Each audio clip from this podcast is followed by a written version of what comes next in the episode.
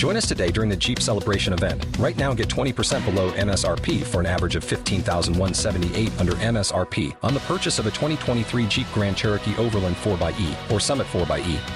Not compatible with lease offers or with any other consumer incentive offers. 15,178 average based on 20% below average MSRP from all 2023 Grand Cherokee Overland 4xE and Summit 4xE models in dealer stock. Residency restrictions apply. Take retail delivery from dealer stock by 4 1. Jeep is a registered trademark. This is the way I heard it.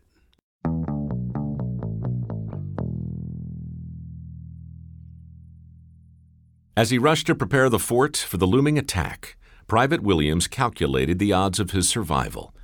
Not good. The 21 year old recruit, along with hundreds of other American soldiers, would soon be bombarded by the British Navy. But, unlike his brothers in arms, Private Williams had no idea what his survival would actually mean, because Private Williams was a runaway slave who had escaped his master four months earlier and been on the lam ever since. Like every other slave in America, Private Williams knew the British Navy would guarantee his freedom in exchange for his service. But Private Williams wouldn't stand for that. He didn't want a king any more than he wanted a master. He just wanted to be free. But since freedom was not an option, Private Williams joined the Maryland militia under an assumed name and prepared to defend the only home he knew. Meanwhile, Eight miles away, two teenagers with rifles hid in the forest and marveled at the sight before them. Daniel Wells and Henry McComas didn't understand why anyone, especially a British general who didn't want to be shot, would dress himself in a bright red coat and sit on a white horse a hundred yards in front of them. All they knew was the Redcoats had burned Washington, D.C. a few days earlier, and now they had come to burn Baltimore. Well, Daniel and Henry would not stand for that, so the boys took careful aim and fired. To this day, we don't know if it was Daniel or Henry whose shot found its mark. All we know is that the general's red coat was ruined, along with several vital organs. As his men scooped him off the ground and rushed him back to his warship, the British general thought about the American doctor, still sequestered on board.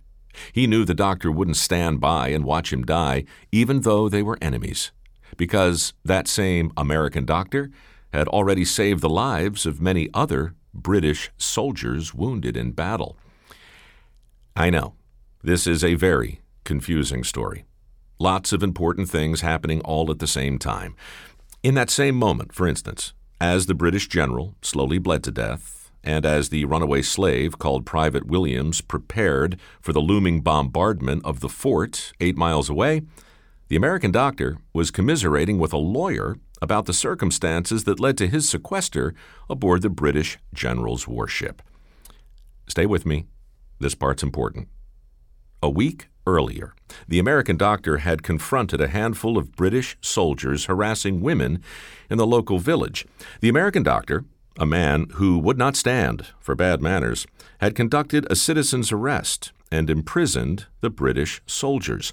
The British general, however, he took exception to the American doctor's actions and therefore had him arrested and confined to this very ship. And so, the American doctor's lawyer was there to persuade the British general to pardon the American doctor. But the British general that the American doctor's lawyer wished to persuade was now mortally wounded by an American sharpshooter, and now his worsening condition cast much uncertainty upon the immediate future of all concerned. See what I mean? It's confusing, but important because while the American doctor and his lawyer were pondering their fate on the general's warship, British command was postponing the bombardment upon the American fort. This delay brought about by the shooting of the British general, allowed Private Williams and the other defenders to better prepare the fort for the looming siege.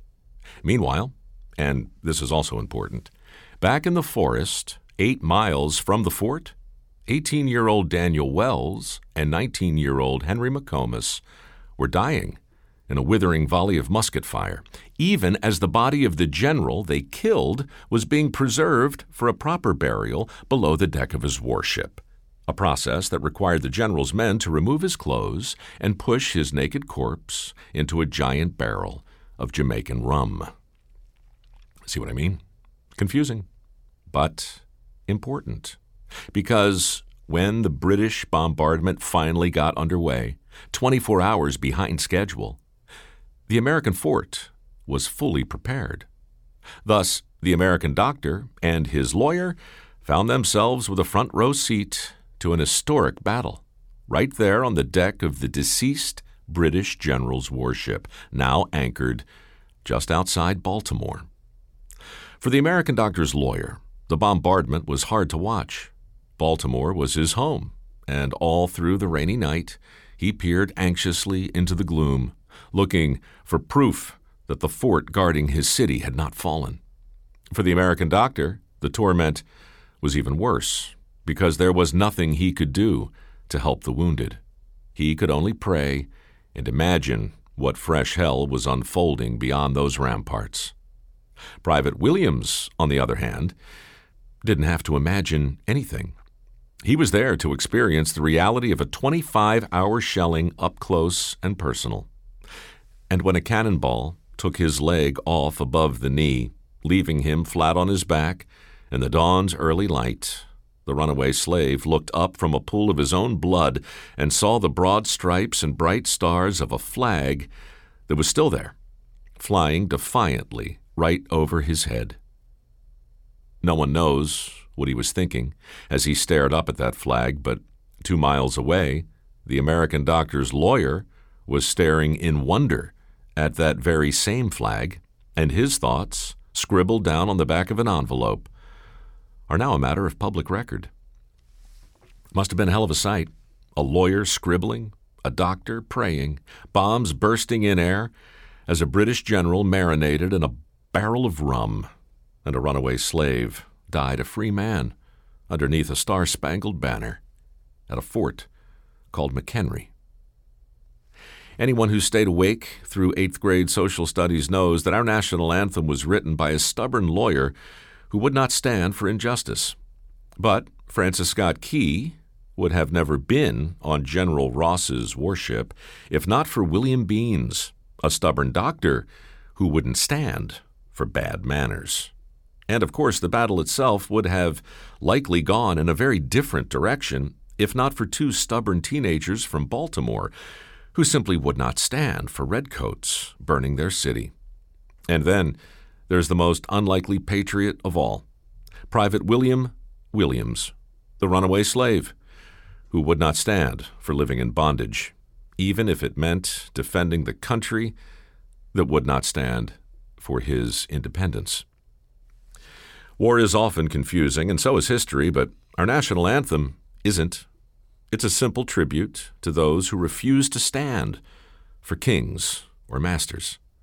That's why we stand when we hear it today, not because our country's perfect. We stand simply to honor those Americans who have died trying to make our country better. We stand for Daniel Wells and Henry McComas. We stand for Private William Williams. In the land of the free and the home of the brave, we stand for the Star Spangled Banner because standing is the very least we can do. Anyway, that's the way I heard it.